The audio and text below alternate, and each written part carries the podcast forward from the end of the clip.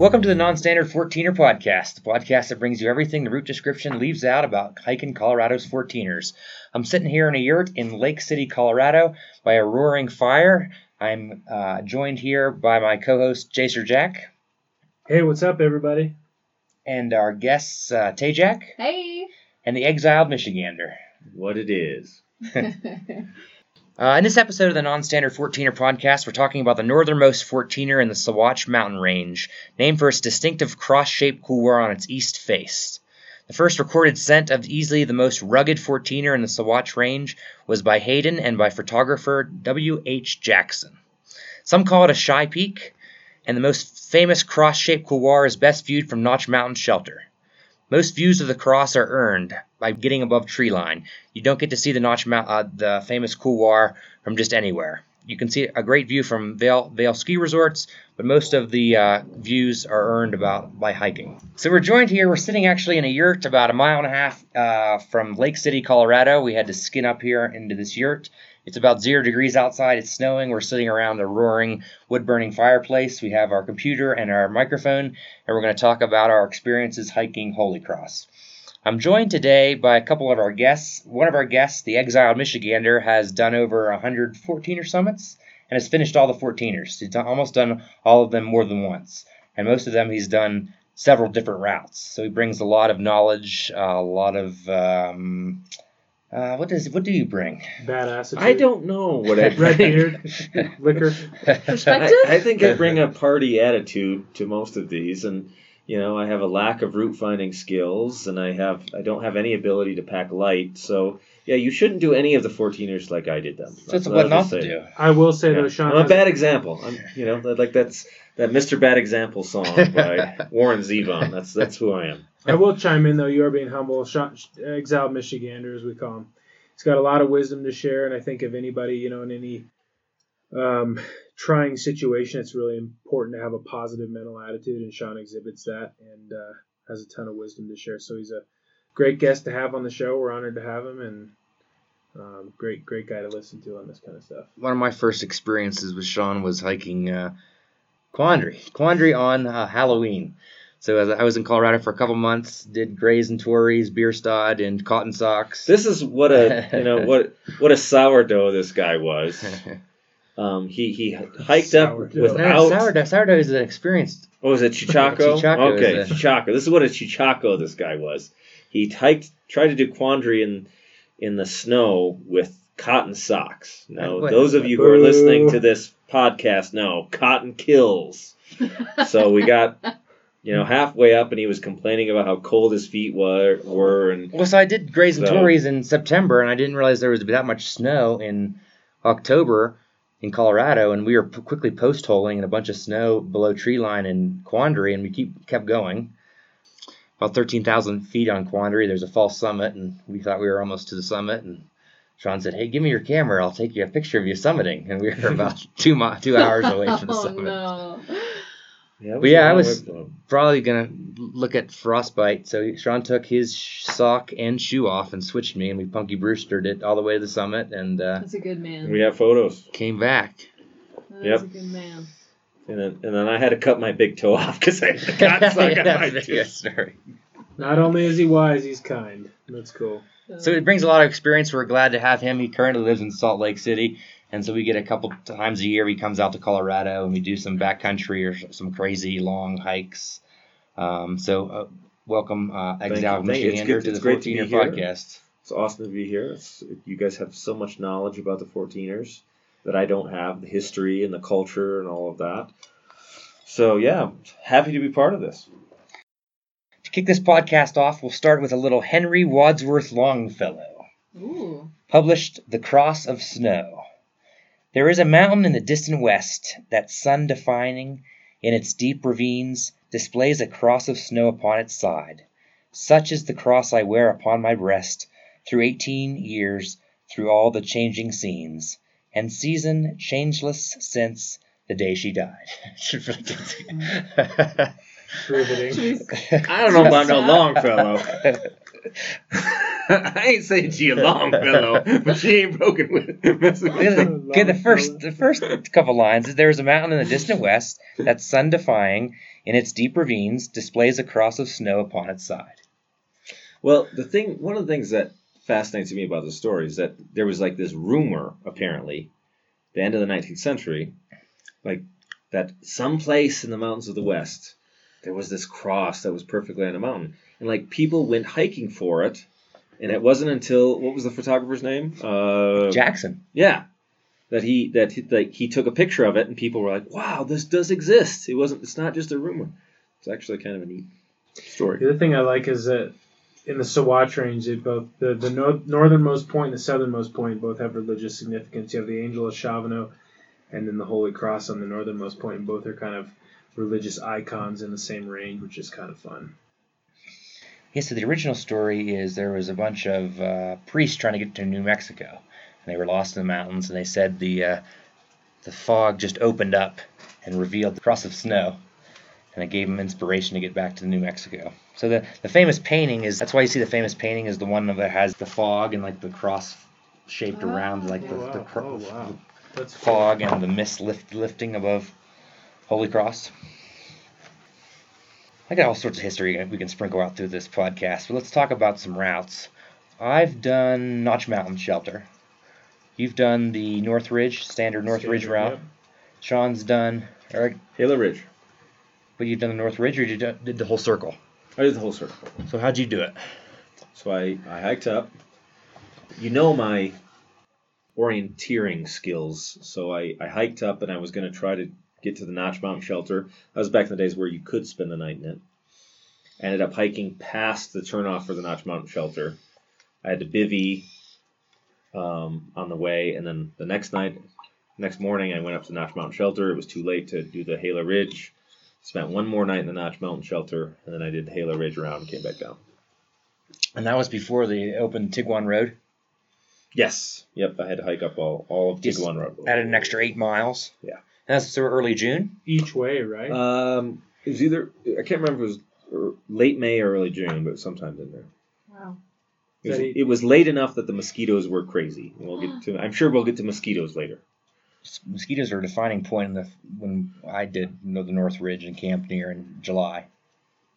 But so it's to give some points here, we're talking about the trailhead right off of near Minturn. So you are heading on I-70, and then you get off Tennessee Pass headed toward Leadville, and you go through the small town of Minturn, and you get off right there and go on Tiguan Road. It's an 8-mile dirt road that gets you up to the Half Moon Trailhead, and that road is closed until at least the second weekend of June for elk calving. So if you want to do it earlier, if you want to do it in the winter, you want to do it in the spring for the Halo Ridge, the Cross Couloir climb, you got to add an extra 16 miles round trip. Ooh. Which, so from my opinion, it's well worth the cost to have another 16 miles and not have as many people around. I would pay that price anytime. That's me personally. What was the road like? Were you skinning, or on snowshoes, or just no? It was fine. It was just a gravel road, and you just had to hike up. So, And so at Half Moon Trailhead, there is two routes. The normal route goes up the North Ridge, and that would get you to either Cross Couloir or the North Ridge, and then the other side. I kind of liken it to if the trailhead starts at 12:00, I think the other route starts like at 9:00. It goes the other way, around the other ridge, and it goes up Notch Mountain Shelter, which gives you to that famous shelter that looks across the valley, which is probably the best view of the cross. For certain. I mean, so the Forest Service has now taken the position that they've locked the Notch Mountain Shelter. They don't let people stay there. It wasn't locked when I was there. Oh, it wasn't locked? No, but you're not allowed to camp there. Yeah. It's a lightning shelter. But like a year after I did it, they said you can't camp there, which I think... I don't know. I disagree with that position.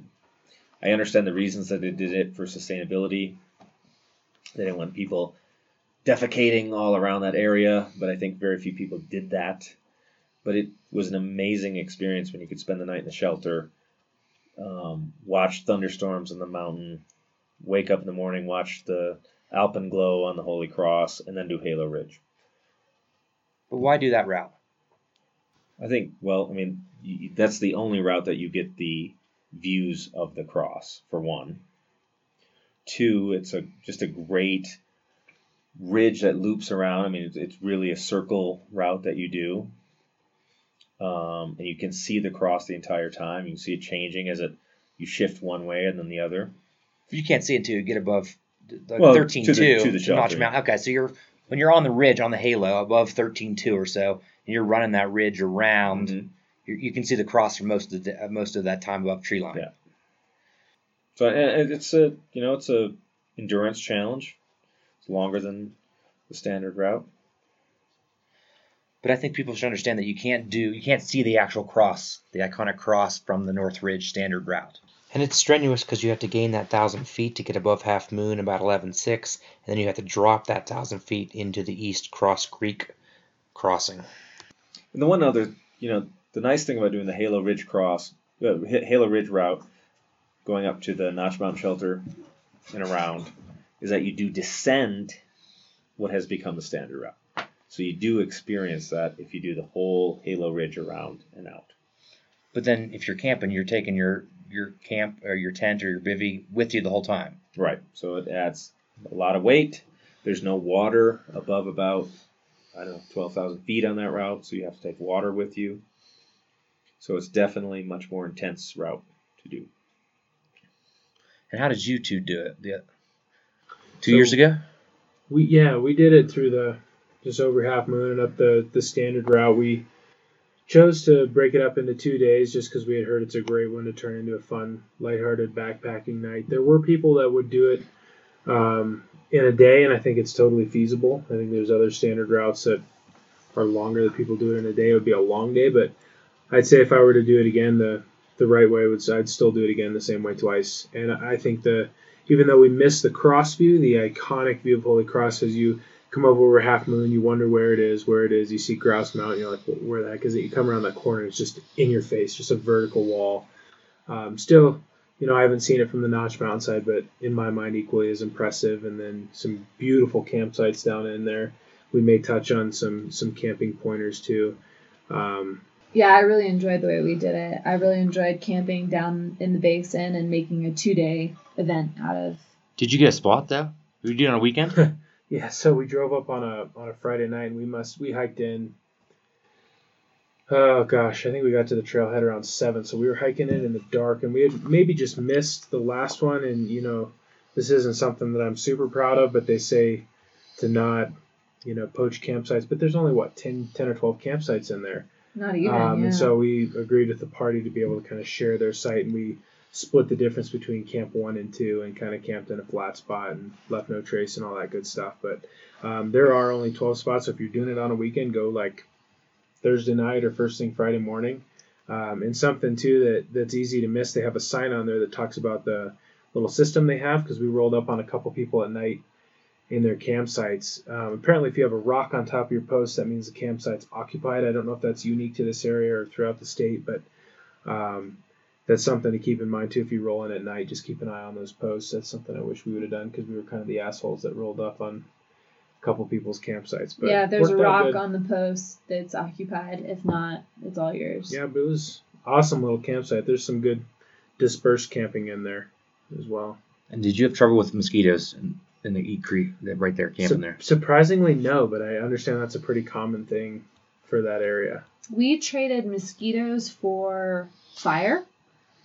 That was something we didn't know at the time, but we woke up to do our early morning summit when it was still dark, and I knew that campfires were not allowed in the camping area, and I smelled campfire, and so I told Jace, jokingly, that someone had not obeyed. Broken the rules. Yeah, broken the campfire rules. But as we started ascending and the sun was coming up, we noticed that it was a camp, not just a campfire, it was actually a forest fire that had moved in. And I-70 was closed. It was like a dense fog, like almost raining ash, and then we turned around behind us and we're like, that sunrise is not coming from the east, and it was a glow of a fire, like two ridges over. And so I'm panicked. I'm like, there's fires everywhere. Like, the safest thing we can do if there's a forest fire near us is get above tree line and, get a cell signal and evac if we need one. But I Googled it, and literally, like, that afternoon, somebody in Minturn had, like, flicked their cigarette out or near Minturn, the Minturn exit, and caused a fire along the entire road. And it closed I-70 both directions, and there was a forest fire. But, you know, the blessing was that it kind of cleared all the mosquitoes out. Yeah, we didn't have mosquitoes. The curse was we had no view from the summit. Right. But yeah. It's kind of the trade-off. So no mosquitoes for us. But I understand you guys had some pretty serious mosquito. We did it a couple of years ago. We were going to the Chicago Basin for Exiled Michigander's finisher. It's the weekend before. We hadn't done a 14er all summer, so we did a 2-day trip up into the North Ridge of Holy Cross. Drove in Saturday, hiked in Saturday afternoon, went over Half Moon Pass. We had a funny experience because we were on Half Moon Pass, and you got that amazing view because it's a super rugged 14er for a Sawatch Range 14er. Most Sawatch Range 14ers are real, you know, hilly, sloping, not much character. Once you get up a Half Moon and see that weird view of the Holy Cross, is pretty amazing. But so as soon as we got that weird view, we heard this buzzing over our heads. And it was a guy who was flying a drone, who was hiking in and flying a drone and getting the views over Half Moon, who we later ran into on the summit. And so he cheated. He got the Holy Cross view without having to do Halo Ridge and go to the Notch Mountain Shelter and really earn the real view.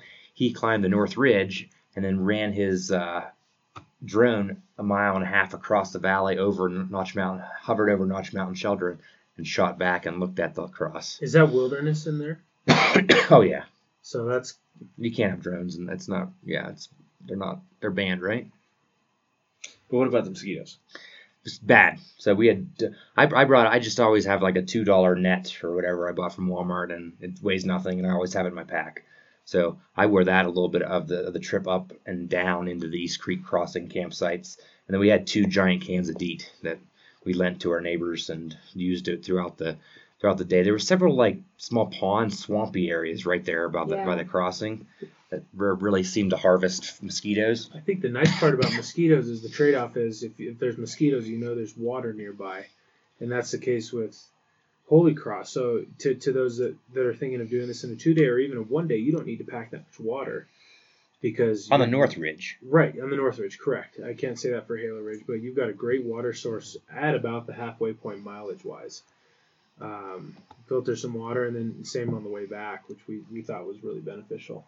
Well, where did you filter water on the Halo Ridge? Because it's a lot longer route. Yeah, so I had to filter water. There was a little stream coming down from Notch Mountain as I made my way up, just a small trickle of water, and that was my water source to get me. But just barely above tree line. Well, you're hours above tree line then with no water source. Yeah, so I was, I didn't have water till I came back down the North Ridge to what's the creek there? East Creek Crossing. Yeah, East Creek. How many liters did you bring with you for that? From water to water. So I think I filled up 2 liters. That's it? Was that enough? Yeah, I mean it was fine. You spent the night there with that water. So you filled up water. Mm-hmm. Went all the way up to Notch Mountain Shelter, 13-2. Spent the night. Saw the sunset. A mini cup of coffee.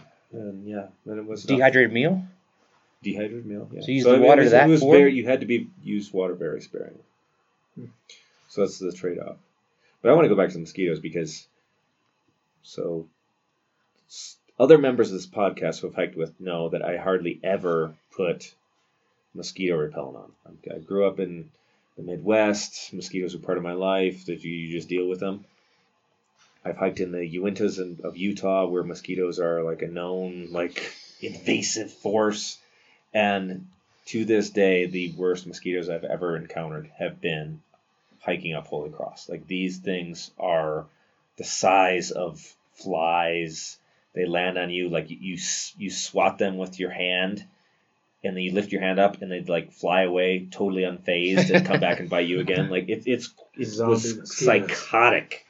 The mosquitoes hiking up this thing. So I would recommend to anyone who's going to do this, bring some mosquito repellent or net or something because they are pretty intense. Is that for both routes?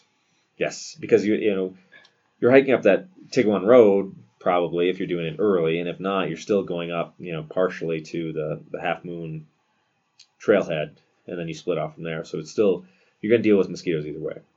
I think when you do the Halo Ridge, once you get up on top of the ridge, you don't have mosquitoes. From there, From there on, it's fine. But below that, you're definitely going to deal with mosquitoes. Did you run into any of those mountain spiders that the trip reports at 14ers.com talks about? I saw some spiders, and they're pretty big, but I'm not afraid of spiders. How big is big? Like quarter size, like, silver dollar? Yeah, like maybe nickel size is what I saw.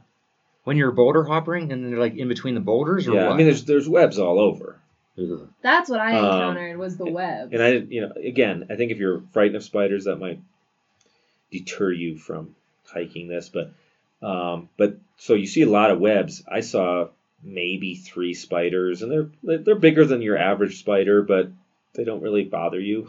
You like you see them and they scurry away, and that's it. But you were walking in and breaking the net, breaking the webs for Jace. Or? Yeah, I was. You almost needed a machete through those trees. Yeah, I was breaking trail, and it was from the East Creek Crossing.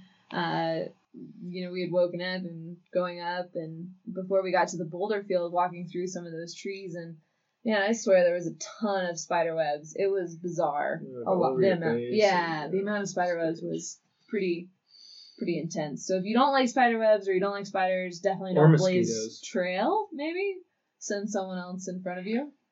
Were you doing the fake no one else knows while you're going like this? Exactly. Yeah, exactly. So we had a funny experience with the mosquitoes.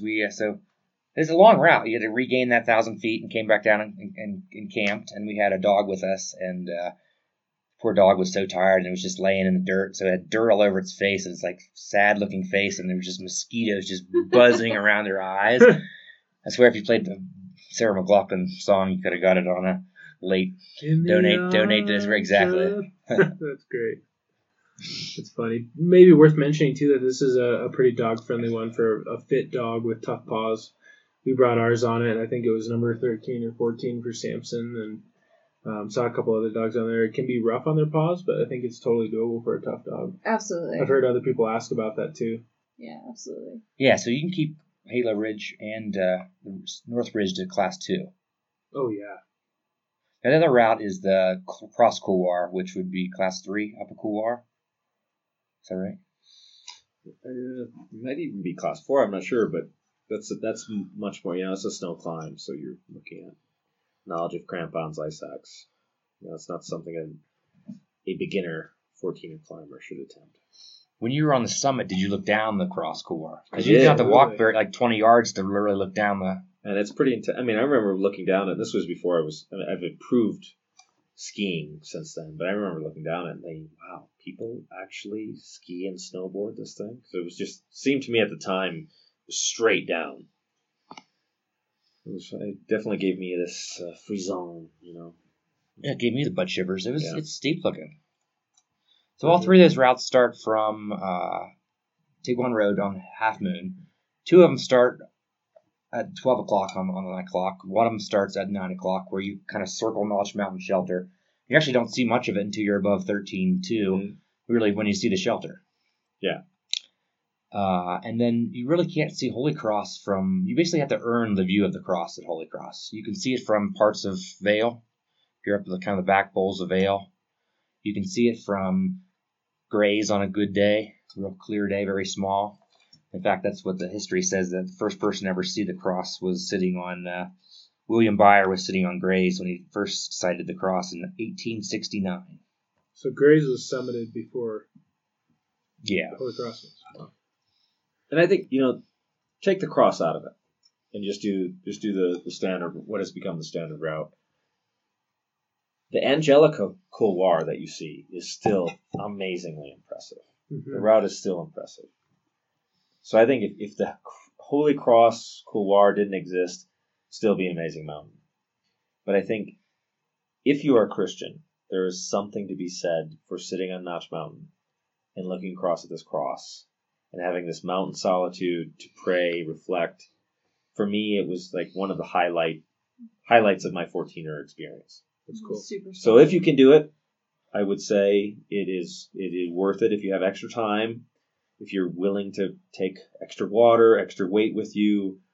It was easier back when you could spend the night at Notch Mountain Shelter. You can't do that anymore, so that complicates things. But if you can do that, I think it's certainly meaningful. But the standard route, I mean, you can't go wrong with that either. It's a beautiful route. It's an amazing mountain. So It's I think the most impressive mountain in the Sawatch, in my opinion, and it almost reminds me of something in the Tetons, like where you come around and it's just so sheer and so pointy and so just prominent. You like look up at it and you're so close and you don't expect to be because you round that corner on Half Moon. It's like right in your face. It's just, it's massive and it's pointy and it's prominent and it's extremely rugged. Impressive. Yeah, and that sheer when you that face when you stand on it on the top. Is like sheer, like you can sit and dangle your feet with 1,000 feet of air underneath you. Almost, it seems like it's pretty cool. So I'll circle back to the religious aspect here, because that's exactly what some of the Denver pastors in the late 20s and 30s did.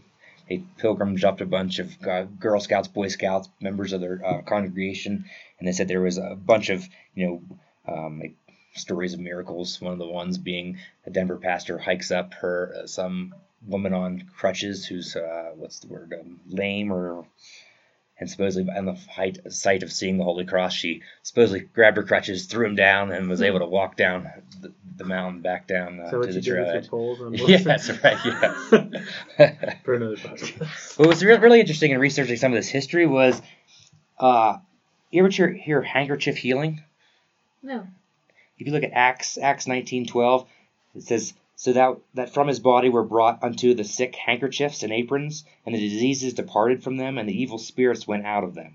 So, chapter from Acts, New Testament. And so there was a bunch of pastors in Denver that would hike up handkerchiefs, people's handkerchiefs, several thousand handkerchiefs, bless them on Holy Cross or the Notch Mountain Shelter, and then distribute them across the world.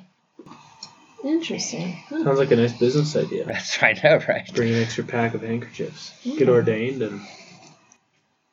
Something I think that's worth mentioning, too, that I've read a lot of reports of these people. It's like a Bermuda Triangle on the standard route where people, it's like a gravitational pull to, like, go down the left side of that ridge. And I don't know why. If you come up it, you go down the same way. But a lot of people get lost by kind of feeling the pull coming down. It would be lookers left going down into that valley. And a lot of people have disappeared and gotten lost in there. So I think on the standard route, at least, it's really important to stay on the ridge. And I know that's totally changing the subject, but I think it's worth mentioning because I've read a lot of reports of people getting lost and dropping straight off the face. Yeah, so what are the numbers with people who have gone missing and have never been found? Bermuda Triangle of 3 or 4, I know that.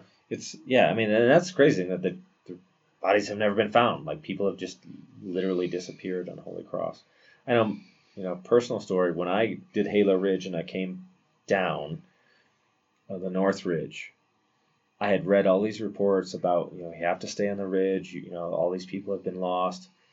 There was something really weird, and I don't think I've ever experienced this on any other route, but I felt pulled to go to the west when I weird. knew. Like, I'd read so many times, just stick to the ridge. But you look, and it's just, it calls to you. It called, at least to me, and it was like, this feeling of like, this is a better route. I should go this way. This is where I should go. And I really had to be committed. And thankfully I've read a lot of these reports about people who've gone missing on the route. But there was definitely, for me at least, I felt this pull towards that Bermuda Triangle. That's crazy. I didn't know that about it. Wow. No, there's those 6-foot tall cairns along that whole ridge that they're hard to miss. But like, people drop off that ridge all the time. Well, because you're also running close to that ridge. There's snow on it. So we had a lot of snow and almost a cornice ridge on the very ridge proper. So we skirted the right probably more than you would if there was snow wasn't there. Mm-hmm. So Jerry Roach's book, at the behest of the Eagle County Sheriff, he says there's 3 big fears of Holy, or big things, warnings that he wants to give people in his route description. The one is that the pull to go the wrong way when you're descending the North Ridge route. The second is the fact that if you're doing the Halo Ridge route, you don't have water. So a lot of people run out of water on the Halo Ridge route and get in trouble. And the third is the fact that on the North Ridge route, you have an extra 2,000 feet gain. You're doing a normal 14 or you're gaining 3,000 feet. This one, you're doing 3,000 feet, but have to regain 1,000 feet both ways. So it's, it's 5,200 feet or 5,400 feet of elevation gain on a regular 14er. Huge day, huge 2 days. Well, and either way, no matter, it's kind of a cost-benefit analysis that you have to do if you're going to do a 2-day thing. You're going to bring a heavy overnight pack in, up and down Half Moon Pass, you're going to have to bring that up and down and back out, too. So do you do the whole thing in one push in a day pack? With a lighter pack. Backpack and then do half moon both directions in an overnight pack. It's kind of up to you, but we found that it was valuable to do an overnight, if nothing else, from just a fun factor. I mean, we really enjoyed making it a two-day deal. Yeah, I mean, why would you want less of these mountains? That's what I think about these 14. It's like, oh, I'm going to do this in a day rather than 2 days.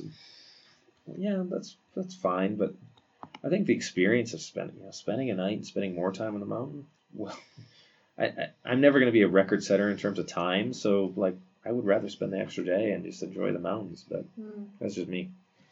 One of the things we did encounter when we came back up over Half Moon Pass, at that day, obviously, you had you wake up early, you summit the peak, come back down, you break down camp, you hike back out over Half Moon Pass. But at that point, especially if it's in the Colorado summers, you're hitting that lightning thunderstorm mid-afternoon window.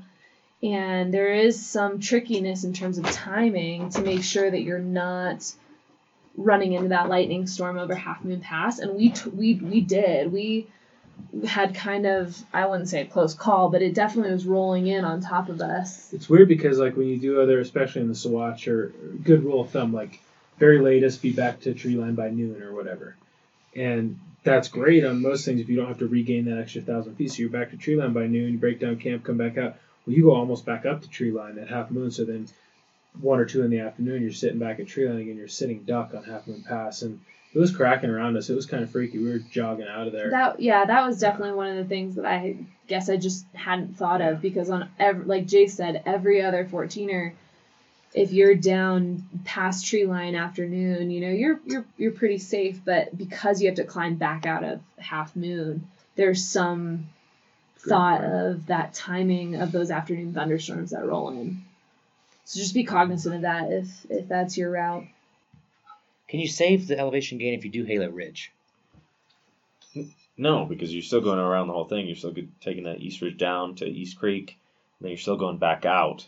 All right, if you do the whole ridge. So what if can you do Halo Ridge and then redescend Halo Ridge instead of going down the North Ridge? Yeah, but then, I mean, that would increase the lightning storm possibility, because then you're on the ridge the whole time. Yeah. And it's a longer day. So. But some people go up the North Ridge and then go back out Halo Ridge. Go the reverse of what you did. Yeah. Again, I think for me the lightning risk would make that not a preferable route for me. But it's a long day. I mean, if you start early, because it can't be done in the camping. Right. You can't camp because you can't camp at East Creek. Do the North Ridge, go around Halo Ridge, because it doesn't put you back through East Creek. Right. You have to go back. You have to go back to the Half Moon Trailhead. Mm-hmm. Here's a question. I'll throw this out. We've asked this on a couple other of our episodes. Where would you rank this among other Sawatch 14ers and then among other Class 2 14ers in terms of just your subjective difficulty, be it length or technicality? Where would you rank it? Let's see, in terms of the Sawatch, yeah, I would say it's right up there with the hardest. Especially Halo Ridge. If you do the Halo Ridge, and I think even the standard route, you're looking at one of the hardest. There could be harder Sawatch 14ers if you did the standard on Holy Cross and a non-standard on another Sawatch, but it's right up there for sure.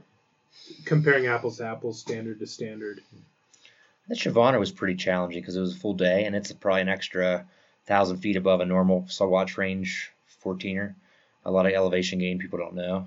Kind of the religious bookends of the range are both kind of difficult. I thought Tabaguash was a grind. I really did. Yeah. Because we did it non-standard. Yeah, we did it from a different route. But I thought out of the ones that I've done in that area, Holy Cross was tricky because there's that mental aspect of the route that we did, having to come back out over Half Moon after a full day of summiting a 14er, and then having your heavy pack. You know, there's just a mental... It's a long one. Yeah, it's just a long day.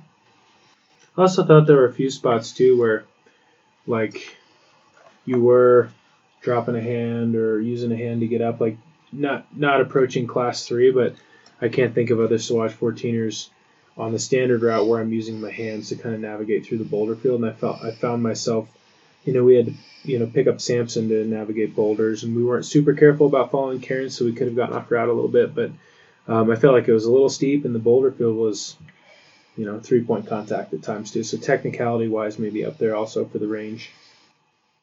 So I'm looking at the route description here. So Halo Ridge is 52,000 feet of gain. Standard route, North Ridge, is 5,600 feet of gain. So you save 400 feet of elevation gain by doing Halo Ridge, but you add a couple extra miles. Round trip on the North Ridge is 12 miles. Halo Ridge is 15. But you get to see the Holy Cross. Yeah, I think there's definitely something to be said for that. Would you go back and do the Cross Couloir? Now with your backcountry experience and you have some hiking skins, we're sitting here in a yurt that we had to skin into.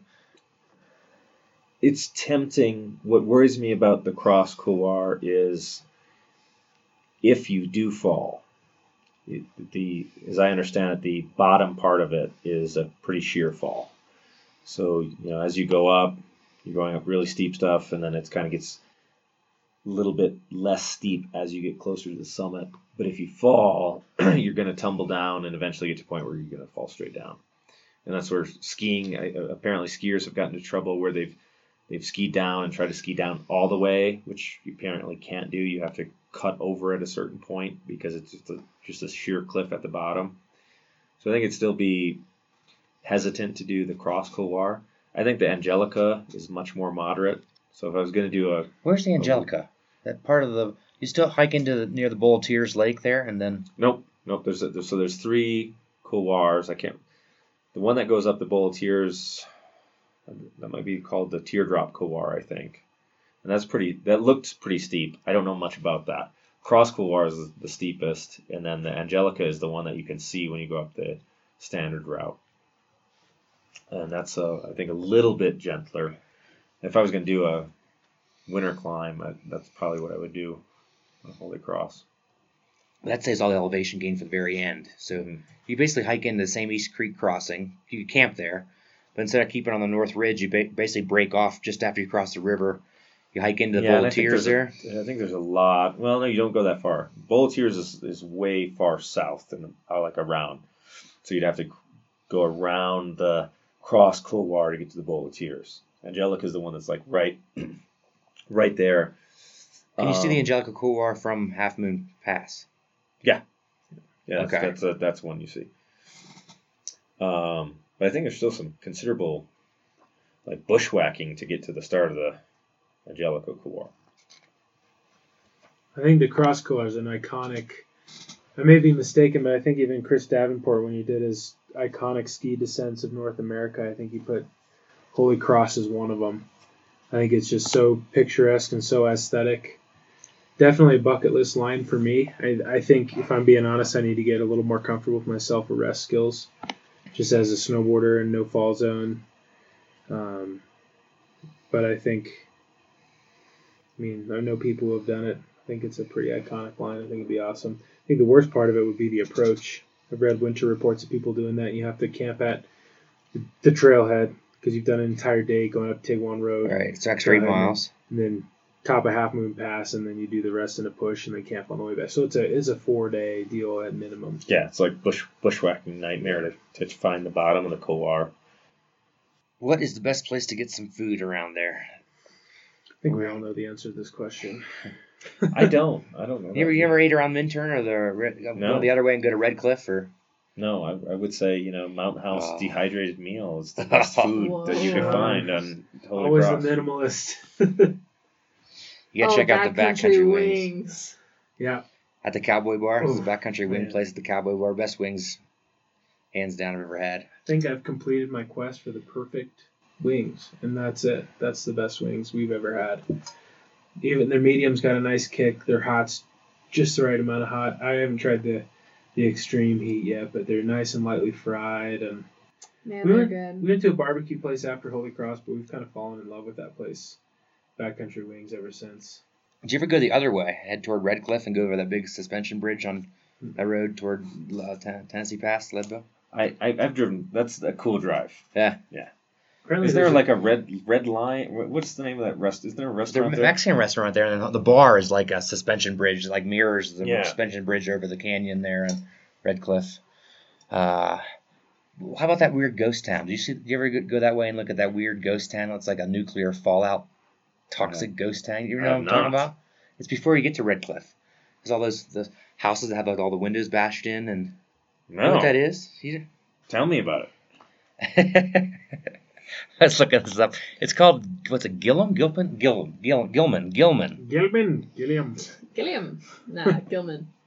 And so it was founded like in the Colorado silver boom in the late 1800s. Excuse me, I put another log on. Yes, we have a fire. And then the zombies took over? And the zombies took over, yeah. No, it was closed by the Environmental Protection Agency in 1984. So you have this long history of building these houses for these workers. It had a bowling alley, and a two-lane bowling alley. And you go in there and like Google it sometime and look at pictures. There's like these like really it's like a nuclear fallout weird area. Wow. Abandoned cars still there, abandoned telephones. Can you still bowl? I don't know if you can still bowl. I was just saying it's nuclear. It's like a nuclear fallout. I just think it's the Environmental Protection Agency says toxic pollutants. Radioactive bowling, Gillum. We can start it back up. I think one of the reasons too wasn't it that they had those weird sinkholes that were happening in that town too, but because they had tunneled in certain ways that it wasn't safe. Just to that area, and you could fall. So you can't hike. I mean, you could sneak in there and jump fences and hike through there. It'd be really kind of cool because it's right on the cliff there of the Eagle River. The Buck. It's like a 600-foot cliff there. It's a beautiful area, but a very weird feel. I don't know. I'd bowl there. Where wouldn't you bowl? Post Holy Cross bowling. Dylan. Sean doesn't bring food or water, but he packed his bowling ball. I took my bowling ball and my bowling shoes around Halo Ridge. You never know when you're going to come across a bowling alley. The dude abides. Pro tip. The dude abides. Did you make it up that half? Oh, you hiked up the Half Moon. See, I did it one time, and I did the Notch Mountain Shelter, but I didn't do the full circle. I just hiked up the Notch Mountain Shelter. I camped right off the turnoff for the Notch Mountain turnoff. It's probably like 3 miles in after. You know what? That's a good thing to talk about. Like, if you don't feel like you want to do the Halo Ridge, which is very committing, but you still want to see the Holy Cross, hike up to the shelter, hike back down, and then another time do the standard round on Holy Cross, and then you summit it, and you've also seen the Holy Cross. You don't need to do the Halo Ridge to see the Holy Cross Couloir. I think that's a good thing to do. Did you have a fire up there when you were camping up in Notch Mountain? No, but there were candles in there's a fireplace in the Notch Mountain Shelter. Again, Notch Mountain Shelter, the Forest Service does not allow you to stay there overnight anymore. But when describe the shelter though. It's a beautiful, big, awesome stone glasses, shelter, windows. With windows, it's huge fireplace rigged so that lightning's not going to cause any problem. It has a what's the word I'm looking for? Lighting rod. Lightning rod. Who built it? Do we know? It's run by the Forest Service, and it was built in 1924 is all. So I spent the night, and, the afternoon thunderstorm came up in the late afternoon, and so I saw a thunderstorm over Holy Cross, and I woke up in the morning and saw the Alpenglow in the morning over Holy Cross. And so I did not bring any firewood up, but there were candles that people had left in the fireplace, so you could light candles, and I remember sleeping in the shelter. There was like a big brown rat that like woke me up in the middle of the night on one of the rafters, which was kind of cool. But it was quite an experience. It's too bad that the Forest Service doesn't allow people to spend the night there anymore. But you'd have to hike because there's no trees around. You're way above tree line. Oh yeah. So you have to bring a lot of water, have to bring a lot of gear with you. Yeah, it makes things much more difficult. Could you take those Instalogs or those what are they called? Duralogs up there? Is that what you? Yeah. It's gonna be heavy, but yeah. That and your bowling ball. It just makes it more difficult. I want to do a little trivia here. The first winter ascent was done by a bunch of college kids in 1966 on New Year's Day. What college were these college kids from? I'm raising my hand. I'm going to take a wild guess and say Holy Cross University. Holy Cross University, yeah. So you could have guessed like... you didn't answer in the form of a question. What is Holy Cross University?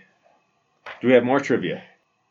They say the first person to give credit was a lumberjack to climb the Cross Couloir in 1912. No trees up there. But they said there was evidence that there was someone else that had done it. Yeah, right? Then, of course, I want to give credit to this old book from 1970 by, I would say that, Eberhardt and Schmuck. Yeah, that's Schmuck. Yeah, I would say, yeah. Eberhardt and Schmuck. That is Schmuck. Really interesting, great coffee table book written in 1970 where a lot of the elevations are completely different than the elevations they are today. A lot of discussion of what 14ers or which do qualify as 14ers and are no longer 14ers because different elevation changes, better ways of measuring elevation. Hmm. Holy Cross was officially designated a 14er in 1964-65, so we're sitting here in a year 55 years after Holy Cross was designated a 14er.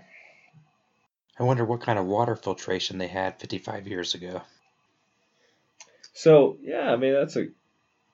It's a great, I mean, when you're talking about 14ers, you're always going to have to filter water or purify water. For years, I used a SteriPen, and I still like a SteriPen. In the past 3 years, I've switched to Aquamira just because it's lighter. I don't need to worry about batteries. But what's Aquamira? So Aquamira is I don't know the chemical name of it, but basically it's two different chemicals that you mix together. You have an A chemical and a B chemical. You mix them together, 5 drops of each, or 5 or 7 drops of each. Kind of depends on how much water you're purifying, and then you let it. The two chemicals mix for a couple minutes. They turn yellow, and then you put it in a half liter of water, and then you wait 20 minutes, and it kills anything in the water. So it's lighter. No batteries. You do have to wait though. So unlike a SteriPen, it doesn't taste funky if you just drink it. If you boil it to cook something, I've noticed when you boil it, for some reason, it does taste a little weird if you boil and have coffee or something. But for me, when you go longer routes, it just, the fact that it's lighter and I don't have to worry about carrying extra batteries, it works for me in the last couple of years. So we hike with a guy who uses a full-on gravity filter, Rich, which is great for like a through hike, but I think he's found that to be too heavy, and so Tay Jack and I both use our MSR Trail Shot, which it's a little miniature about the size of a Cliff Bar hand pump with a hose, and you can fill about a Nalgene per minute. So the filter is not working when it doesn't pump water anymore, and then you can actually clean it in the field and all this stuff. So it's very, very light, a little slower than your Aquamira stuff. You can purify water faster than I can. Also a little taxing on the hand. Sometimes you need to switch, but it's as light as anything. And we really enjoy that. And that, you can even filter still water, like on Holy Cross, and it's wonderful. What do you use? I carry a SteriPen. It requires some of those weird batteries, and make sure you have batteries. But it's basically like a UV light that kind of messes with bacteria's ability to replicate. I think I goofed up their RNA or something. And so you're still drinking the bacteria, but the bacteria is not be able to multiply in your gut. And so that eliminates most of the risk of drinking any water like that. And the great thing about SteriPen, it has, all of these things have drawbacks, right? But with the SteriPen, the drawback is, it's a little heavier, you have to have batteries, but you can drink the water instantly, and it has no change in flavor, because it's just a UV light, so it's not changing the flavor. So you can drink water from a mountain stream as it was meant to be tasted, which is kind of cool. So I bought a SteriPen. I don't use it as much anymore. I still do use it sometimes, but the reason I bought it was I was in REI, and the salesman at REI was saying, I just got back from India, and I was drinking water out of the Ganges River, and I was using the SteriPen, and I never got sick. Great. It was salesman. You think of how polluted that river is, and people, float dead bodies down it, and, defecate in it, and it's and I used my SteriPen, and I didn't get sick, so it was okay. But how did it taste? It tasted like dead bodies. But I don't think it's immediately obvious that water filtration is the first thing you do when you start climbing 14ers, because I think people start doing Grays and Torreys and Bierstadt and Quandary and doing one-dayers where they bring the water the whole time. Mm-hmm. And so I think it's you transition to the next level and you're doing backpacking trips and you're camping, making two-dayers, where you need to start investing in a thermarest, a good camping mat, and a good water filtration system. That's what I think is so cool about the 14ers. Like if you do them in the right order, and unfortunately people, as we know, do not do them in the right order. There are people who try to do Capitol Peak, the first 14er that they do, and bad things happen. But if you do them in a good order, you learn the skills you need. You learn how to filter water. You learn how to pack. You learn how to spend the night in the woods. You learn all of these things. Wool socks. Yeah. And it's why they're great educator, I think. The 14ers, if you're a Coloradan and you want to learn how to do these outdoor things, the 14ers are a great educator. I would agree with that. I think Holy Cross was my 13th 14er. Yeah. And it was one of those where it was the first time that I had actually camped for a 14er, which... From a backpacking standpoint, we've camped to trailheads. Right. Yeah. So to clarify, we had camped before at, the trailheads to 14ers, and but this was the first time actually backpacking in and camping overnight and then summiting and having the extra logistics of bringing food and, like you said, bringing water filtration systems. And it was a really gentle education, Melton, for me. I don't think I bought a water filtration system till the second year I was here in Colorado. I didn't have a backpack here or a sleeping bag till, I don't know, maybe my second or third year in Colorado. It was pretty late, surprisingly. Looking back on it, it's like, wow, I didn't have a backpack or a sleeping bag for like the whole first year I did 14ers. But yeah, I think that's true. I'd have to double check, but for at least most of the summer of the first year, and even into the second year, I don't think I had a sleeping bag or a backpack. What would be the first thing if you had $200 at REI? Someone moves to Colorado tomorrow. Say, what's the best? What would you invest in? Plane ticket back wherever they came from. But they're a native Coloradan, came back from college, and they want to get into 14er hiking. What would be the first gear you? Sleeping pad. Even more important than a sleeping bag. If you have a great sleeping bag without a sleeping pad, it's useless. I would say an excellent pair of boots. Boots are worth their weight in gold. They're your roots. I don't know. I think I would say some functional layers. Some layers that make sense. Because I started climbing 14ers in cotton. And as exiled Michigander would say, cotton kills, and I think that's true. I think having good base layers and good layering systems so that you're not miserable for your whole hike. Two more questions. If you had to do Holy Cross again, what route, what would you do, how would you do it? So if you are an experienced 14er hiker, if you've done 20, 25, you feel pretty comfortable camping out, I think the experience at the Halo Ridge is not to be missed. It's just an amazing experience. Seeing the Holy Cross Couloir, going around the Halo Ridge and then coming back down the standard route is just it's pretty thrilling. I mean, for me, it's one of my highlights. It's top. You sold it too, though, 10. So it's a little different than true going with a group. But I said, what would you do differently though if you had? You've already done the Halo Ridge route down the North Ridge back out with a bivvy. If I could do it again? Yeah, what would you do again? I would do it again. It's the exact same route. Exactly. I wouldn't change a thing. All right, that's fair. I would love to do like an April or May ascent, probably May. And skin that 8 miles or what? Or take the sled in and start at the standard trailhead, take the splitboard in, climb the couloir, and it's, I mean...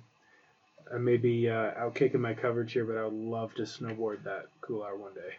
That would be the way I would do it again. The snowmobile makes it a little more realistic for me on the approach. I think if I could give the advice of on the other end of the spectrum where it is your first camping experience on a 14 or backpacking in, I really loved the experience that we had and climbing in, climbing up, hiking out. It was the first time that I really had to mentally be strong and, think outside of just the day 14er. So is that how you would do it again? I don't know if it's how I would do it again now that I've done more 14ers and have more experience, but I think if I was giving that advice to someone who it is, you're ready to take that next step in your 14er, career, whatever you want to say, where you're outside of that day hike. But if I were going to do it again, I maybe would do the, I would love to see the Cross Couloir, I think, on the second go around. But the first time that I did it, the standard route, it was still spectacular. The view is still incredible. Everything about it is still a beautiful, beautiful route. It's just a little more manageable for someone who it's their, 10th or whatever 14er. It's a fantastic introduction to overnight. Absolutely. If you have bug spray. I mountain biked and then did to Notch Mountain Shelter, camped one night and then hiked up to Notch Mountain Shelter, but got there right about 8 a.m. and saw the great sun on the cross. And then I was afraid about the mountain spiders. I didn't want to go across the Halo Ridge. That's why you turned around. But we camped down near Notch Mountain Trail, so we would have had to go Halo Ridge to the summit and then retrace Halo Ridge back to Notch Mountain Shelter and drop. And so we just decided that it was good enough to see the Cross Couloir, and then we went back out. So I've seen the Cross Couloir. I've been in Notch Mountain Shelter, and then I've done the other way, North Ridge route, camped at East Creek Crossing. So I would say I would do it a completely different way. I think I would hike in, camp near the Bowl of Tears as a different route, and then see what that route is. There's a route, and Jerry Roach describes it, up that ridge that is halfway between Halo Ridge. So when it's circling around that horseshoe. Teardrop Couloir? Yes, the Teardrop Couloir. Although I could easily be sold on the Angelica Couloir as well. But you could even day hike, I think if you're in the Vail area, day hike up Half Moon. And just the view of that rugged side of Holy Cross is worth a 3-hour day hike? There were people doing that when we did it. But the real question was, you get three words to describe your experience on Holy Cross. Okay. What three words would you choose? I would say committing, first and foremost. Whether you do Halo Ridge or the standard route, it's a very committing route. For me, doing the Halo Ridge, it was also very spiritual. So I would use that word. Seeing the Cross Couloir with Alpenglow, it was, it was quite a, ranks up there in one of my top 10 spiritual experiences of my life. And so spiritual, final, committing, and final word would be solitude. Because when I did it, I didn't, I did it early before they opened Tiguan Road, so I didn't see anyone else all day. So the solitude of it certainly was meaningful for me. I'll go ahead and let you two finish. I will probably say rugged, much more character than any other Sawatch 14er. I would say my experience is buggy, and gain maybe. It's just a lot of gain.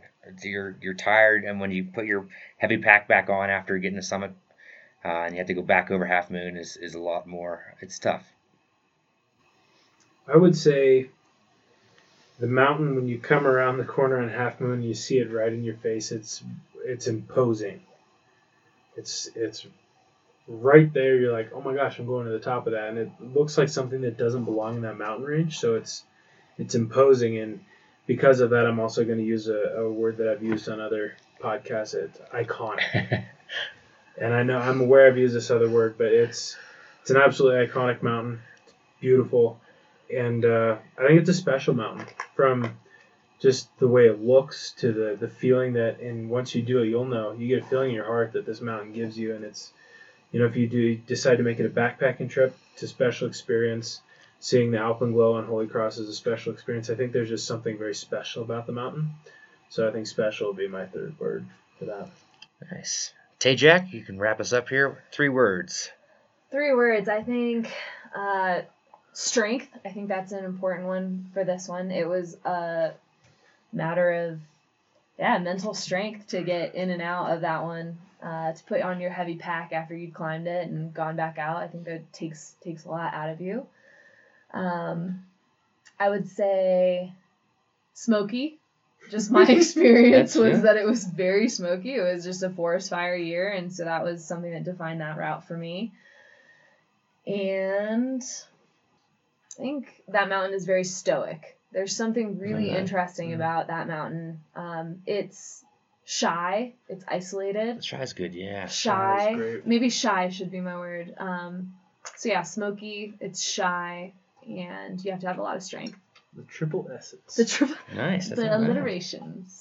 Well, that's the one thing I love about this segment. You know, the three-word segment is it, for me, it encapsulates in some ways the 14er experience, because every 14er you do and you talk to someone about it, there are a lot of things you share, and it's like, oh yeah, this I had the same experience.